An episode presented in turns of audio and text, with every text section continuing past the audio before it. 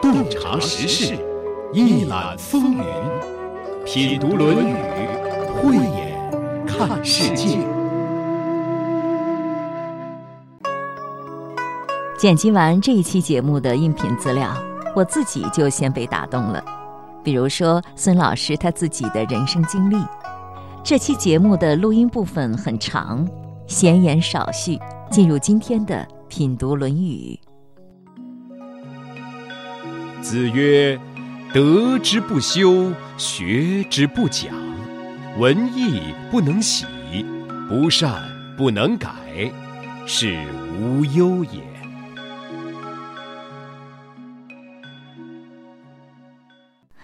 孔子不仅忧虑德之不修，他还忧虑学之不讲。这是什么意思呢？这个“学”是指的学问吗？还是指的学术？泛指就是学习、效仿、效仿、游戏。引申义呢，包括学问啊、学术啊。学之不讲，它关键是这个讲是叙述吗？啊，是说话吗？这个讲的本意就是通达。学之不讲，指的就是说，你呀，虽然学了，你学了个皮毛，没学通，没解通，一知半解，似是而非，叫学之不讲。哦，他也不是学术，是指的他学了这个东西之后，他没有真正的学会。对对对对对。啊，就是说知行不能合一，可以这样理解吗？对，上升到最高阶段就是 不能知行合一。呃，知行合一很难呐。或者这个讲呢，他用一个叫讲求就对了，就是我学了以后，我还要求证。还要实践是吗？哎，学而时习之，习之，哎，变成自己的，这是孔子忧虑的。我虽然教你，眼看着你也在学，但是呢，谁知道你学通没学通啊？谁知道你学了去做还是不做呀？哎，就是学之不讲。你看孔子累死了，他是诲人不倦的，我不知疲倦的在这教，结果呢，你看上去是在学，实际上你啥都不会，学了个皮毛，还一知半解。说到这儿，我就想，学生学了之后，他有没有学通达？回去之后做还是不做？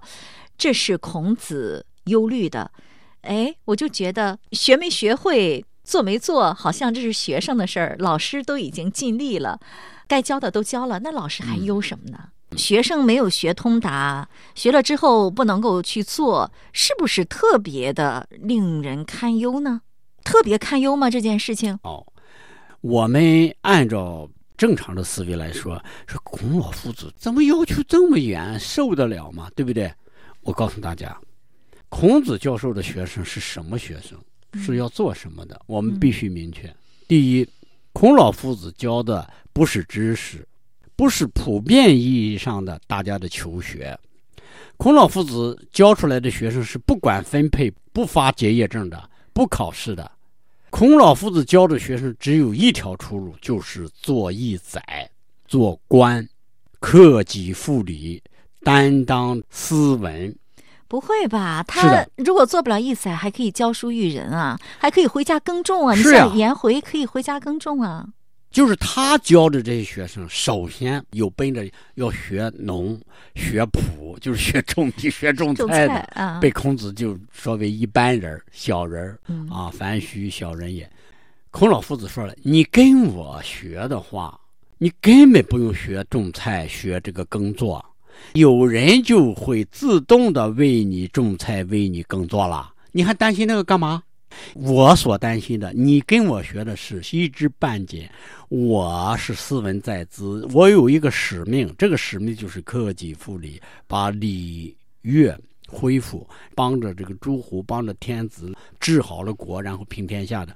我们是有这个使命的，我们不管那些鸡毛蒜皮的小事儿，那些技术、日常的那些求生，那个都有人做，你只要管国家大事儿就行了，你把这个使命。做好就够了。孔老夫子绝对不是所有的知识那一类的广泛意义上的老师的鼻祖。就像普通的，你考试考及格了、过关了、拿证了就行了，就行了。这样的老师，孔老师绝对不是这样的老师，教的也不是这个。孔老师教什么呢？国家行政学院培养高级行政管理人员的国家级领导人员，或者是另外一种意识形态的，比如说党校校长、党校老师。专家，他创立的这种学说是为国家服务的，是治理国家的。他不是我们通行的这种义务教育的鼻祖，他是有教无类。他有教无类，你别忘了，他不是说你来学知识、学文化，不问出身，不问错了。有愿意学农，有愿意，你不要在我这儿学，你是普通人，你到别处去学。这不樊须不就是典型例子吗？是。至于说你当老师，当老师当然行啊，照样传送我编的那六本书啊。那需要这样的，需要子贡这样的，边创造财富，边实践，边应用，边治理国家吗？就是颜回有点可惜了，本来是能够毫不动摇的继承我的学术思想的，结果这家伙死在我前面。我要求你们为什么要学之要讲呢？是你们有使命，斯文在兹。我知道了，他是为自己得不到这样的传承人才而忧，是不是呢？太对了。说到这儿，我就想起了达摩面壁九年，终于等来了慧可，哦得到一个中医的学生，能够传承自己衣钵的学生，是多么的不容易啊！对呀，怪不得孔子在这里忧呢哈。老师要找学生，学生也找老师，谁能找到谁都那么不容易。所以说，孔子才找到了一个让他最中意的颜回，他教了三千学生啊，七十二贤人，大家都觉得很不错了。可是孔子说，最爱学习的颜回死了之后，再也找不到第二个了。哎呀，没办法，因为专家讲的中国人的这个从先秦夏商周三代以来，就孔子那个时代的人的平均寿命，老百姓普通人的就是二十岁左右。颜回说活到三十多岁就可以了，就一般的寿了。有一说是四十一岁，还有说二十九岁，那就比普通的人寿还要长一倍。孔子是相当于现在的几百岁了。这是孔子为自己文化的传承而忧，是吗？一点不假，他为这个使命能不能传承、能不能实现而忧。孔子这也是大忧，为文化的传承而忧，为文明的传承、为德的传承忧虑，一点都不假。为国忧，为民忧，为文化忧。我觉得，作为一个君子，作为一个圣人，他的忧患好深啊！他和我们普通人忧的真的是不一样啊！我们普通人就是为加薪啊、升职啊、生意啊、股票啊、孩子上学和老婆是不是能够和睦相处，是不是为这个忧啊？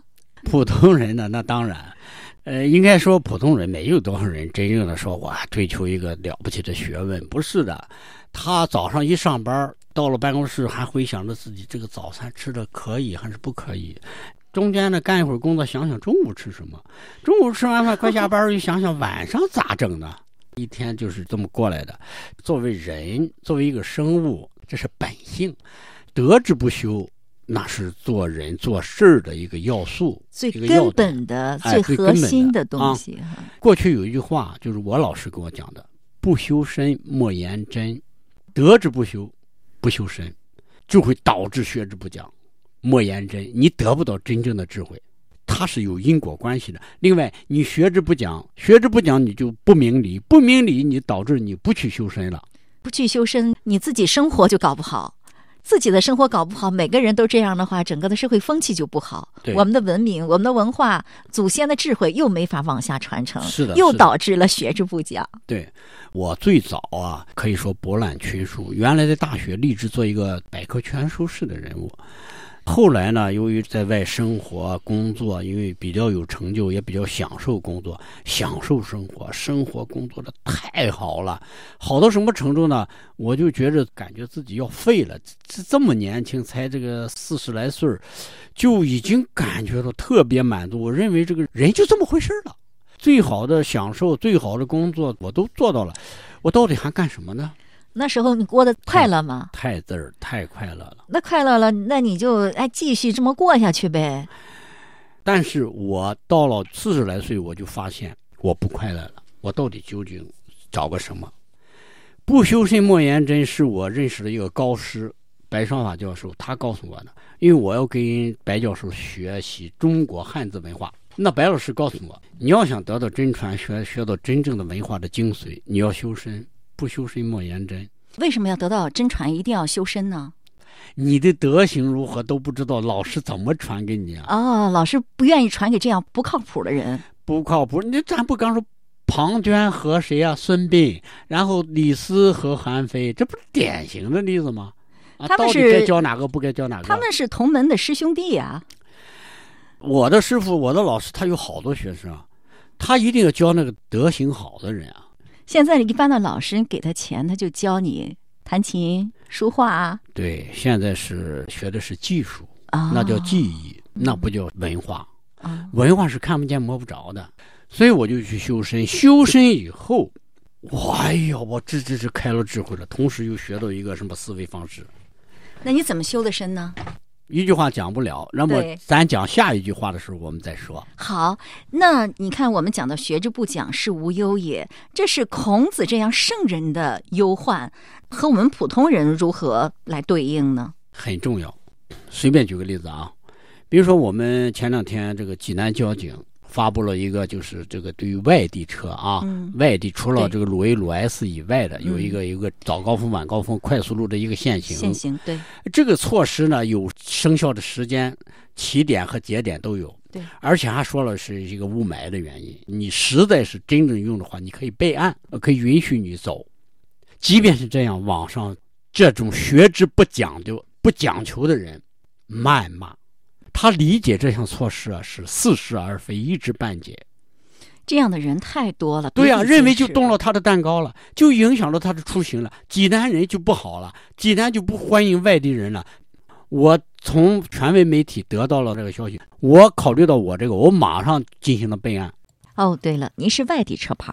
昨天晚上就收到济南交警给我的回复，备案成功，你可以走了，对吧？很简单的事情。很简单吗？有什么烦恼的？有什么苦恼的？那我们这个采取这个措施，真的是让你不变了吗？让你不好生活，或者是不好工作了吗？他有的时候他只是人云亦云，没有过自己的大脑，他也没有不动脑子，对，就是不通嘛，通不了嘛。他也没有仔细的去看，他也不知道对自己有什么样的影响，他只是嗯随大溜。对呀，这样的人是很多的。这是他的思维方式决定了的，思路决定出路。我们是一个大社会，难免谁动了谁的蛋糕，得谁的奶酪，谁动了我的奶酪，就是说谁也不能惹谁。这个社会怎么叫和谐？怎么能够进入新时代？哎，我觉得孔子如果得了像孙老师您这样的弟子，就没有忧虑了。如果他的弟子都是您这样的哈，他就太高兴了。哎呀，您是学之能讲，学了之后还能够实践。哎，我知道您现在正在努力的著书立说，正在写一本什么书？嗯，与《论语》有关的，与《论语》、与孔子、与儒学、与传统文化有密切关系的一本书啊！您这就是学之能讲，对的，是吧？而且写书呢是最好的讲，讲课是最好的学习。那你为什么要写书呢？因为现在啊，写书的人挺多的，对，并不是每一本书都有价值的。您写书是为了什么？我很好奇，是为了立功、立德、立言吗？这个不敢当，但是有一件事情，我认为我见义勇为，不得不做什么呢？凡是学儒学，我们都知道有《论语》，对不对？对。还有家语，还有种种的什么这个宋朱理学，还阳明心学啊，经世致用之学等等等等啊。但是有一件事情始终没有解决。以至于到现在，人们还在头条，还在各个自媒体上，对于儒学、儒家，甚至孔子与孔氏家族的人的种种的误解和诟病。我总结了一下，就两个字：迷信。嗯，我这本书的意义就是破除迷信。破除什么迷信呢？有两种迷信，一种是高高在上，不可怎么议论，不可质疑；还有一种就是学之不讲，不讲究，不动脑子。似是而非的进行恶意攻击和谩骂，甚至波及到孔子的家族的孔氏的后代。我们现在正在做的这个品读《论语》，我不是讲到了很多都是我的原创吗？我是用了现代的双印证文献和考古，用考古的新发现印证传下来的经典，原始的是什么？它流变的是什么？你百度出来的很多的。解《论语》的话，都是似是而非，一知半解。那肯定是。嗯嗯，我用这种双印证的非常科学的方法，我相信，随着考古的不断发掘，随着不断的有专家解读出来的这种考古发掘，不断的丰富了我们对于经典思想的新的认知，而这种新的认知，难道不应该有人去传承、去以正视听吗？我觉得你做的事情非常有意义，但是孔子他都为得之不修、学之不讲而感到忧患，而感到无奈。嗯，那您所做的又能起到多大的作用呢？哦，就是下一句话了：“文艺不能不习也。”我感觉到这件事情是应该做的，我就不能不做。我有能力做，我为什么不做呢？好，我们讲一下“文艺不能喜”到底是什么意思。子曰：“德之不修，学之不讲，文艺不能喜，不善不能改，是无忧也。”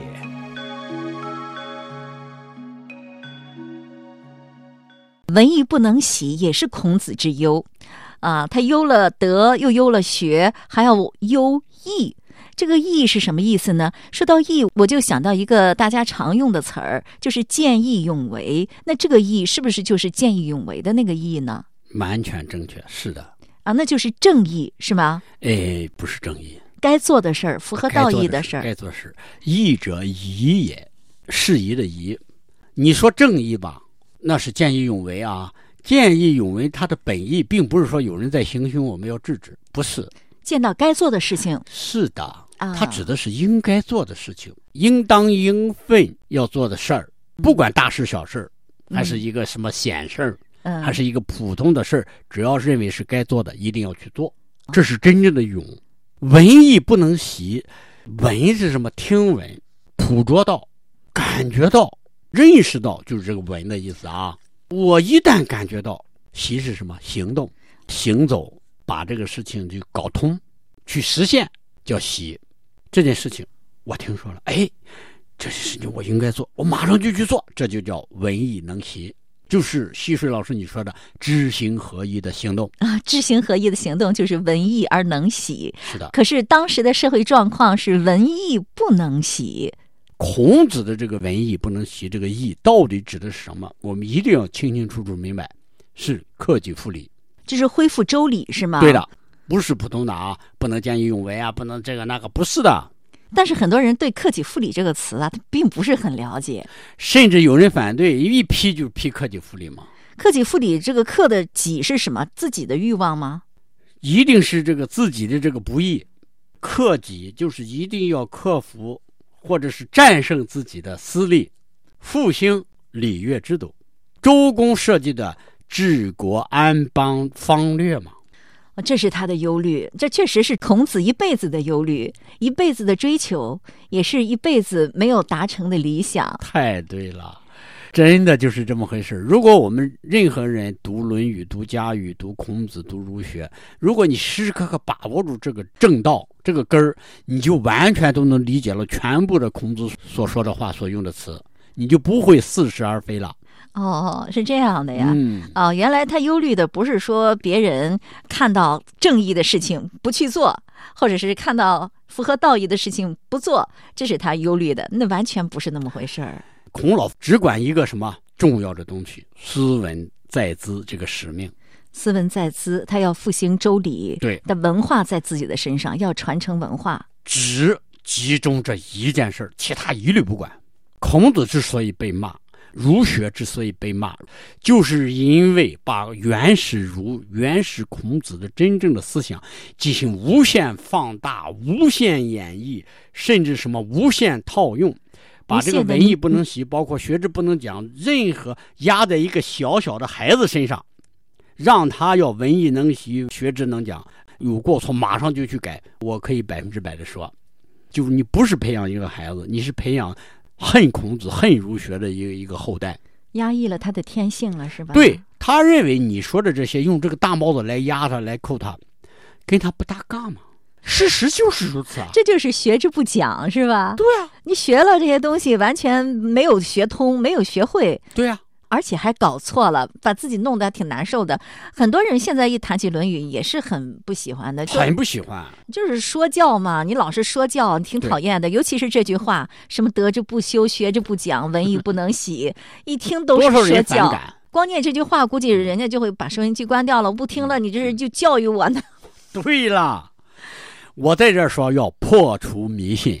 我作为孙老师，我现在在跟我们溪水老师做的这件事情，就是带领大家破除迷信，还他的本源智慧。啊，那么我们还原了他的本源智慧了。我就想，哎，这句话能不能再和我们的生活联系一下？和我们又有什么样的关系呢？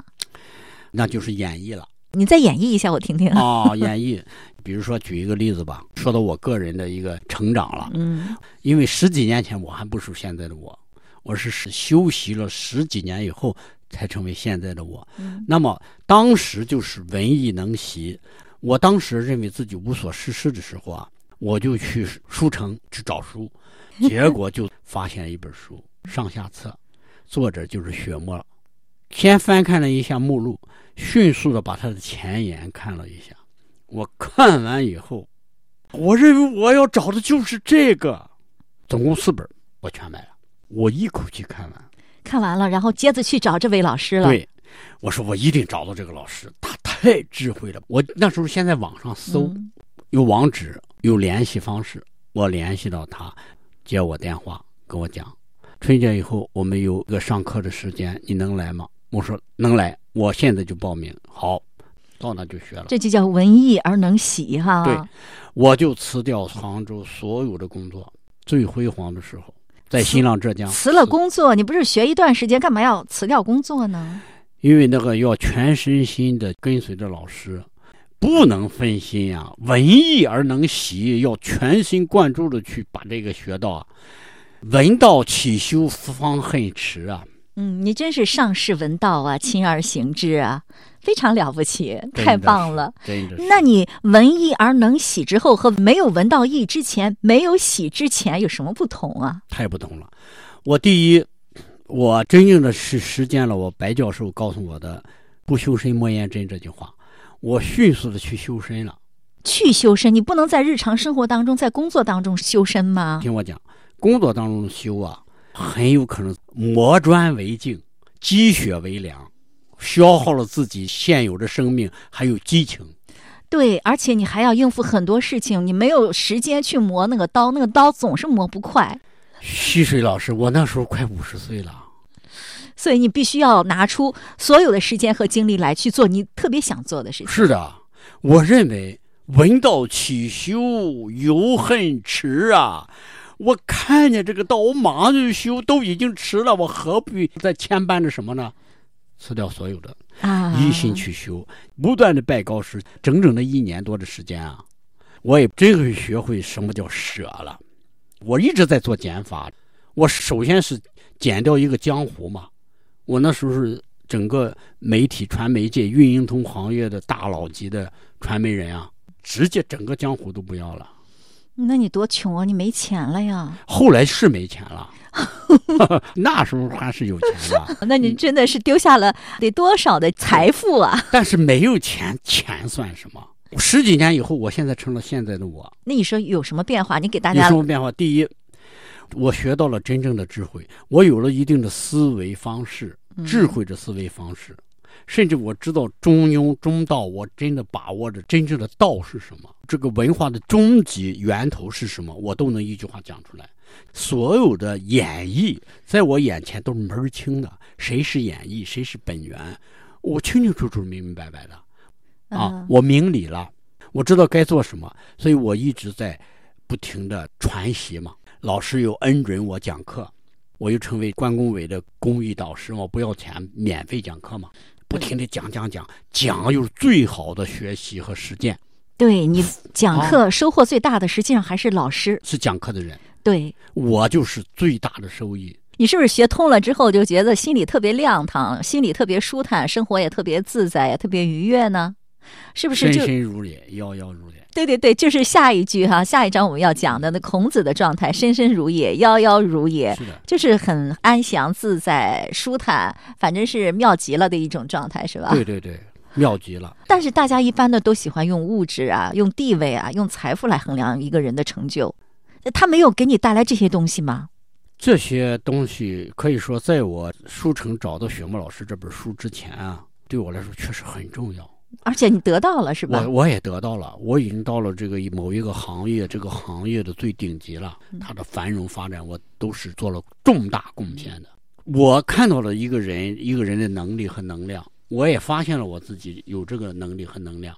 但是，我接触了真正智慧以后，我发现，我要早有这样的智慧，早有这样的思维，我会做得更好。那你还会去做吗？你现在有了那个智慧了，那你再回去做一番大的事业，有没有这种想法呢？有，但是呢，就是哪个是最重要的？因为生命是有限的。我认为啊，我现在我当前的这个使命是破除迷信最重要。世间万事啊，就是你学会一个舍才行，必须这样。没有舍就没有得。是，文艺不能习，它的反义就是你舍什么。想想，对，你要去做什么，肯定要舍去一些什么。是的，你要学会舍，才能习呀。就是一种选择。对，学会选择，学会选择容易吗？太不容易了。对呀，人们往往在选择当中焦虑，要什么还是不要什么，放不下眼前那个能让自己得到现实利益的东西。就像一句话说的：“临渊羡鱼，不如退而结网；授之以鱼，不如授之以渔。”这个好处是什么？谁学会谁知道，谁会舍谁就有得。那么如果说我们不会选择，不能文艺能习，那会产生什么失误和过错？那么就是下一句话：不善不能改了。如果文艺不能喜的话，那就是不善不能改。对，既然你文艺都不能洗了，你是不是产生了过错了？你产生了过错，还给你一个机会改过来。你要理解孔子是无之忧也，这四句话啊，两两相对的。前面两句话，学之不讲是得之不修的基础吗？互相为因果。互相为因果啊。那文艺不能洗和不善不能改，又互相为因果。互相为因果，你是怎么样在错误的路上去走下去呢？还是你能够及时的反省改过呢？如果这两个你都做不到，是我是无忧也啊！我我真的着急了。那么，通过孔子之忧，是不是我们也能得出这样的体会？就是说，在日常生活当中，我们应该做一个德要修、学要讲、义能喜、不善能改，要做这样的人。还不能这么说哦，那应该怎么说？你在普通生活当中，嗯，你稍微的可以得过且过。不要那么紧张，放松一点。就是如果说真要是每个人都做到孔子这样的，在日常当中都要做到的话，太累了。我也想破除这个迷信。哦，我想你有时候做一个快乐的普通人也是很幸福的哟。你要真正做到孔子这个，一定是有使命的，完成一个重要的使命，完成一项事业，一定要做到这些。这期节目带给我的触动有二。孙老师的人生选择是其中之一，第二就是二重证据法在解读《论语》中的应用，让我觉得颇有开创性。补充一点，就是《论语》的内容不是拿来教育小孩子的，那是说给谁听的呢？那是说给正在收听节目的你听的。对自我有要求，对人生有追求，对社会有责任，这样的人是大人君子。大人者，不失其赤子之心者也。今天的节目就是这样了，亲爱的朋友，感谢您的收听。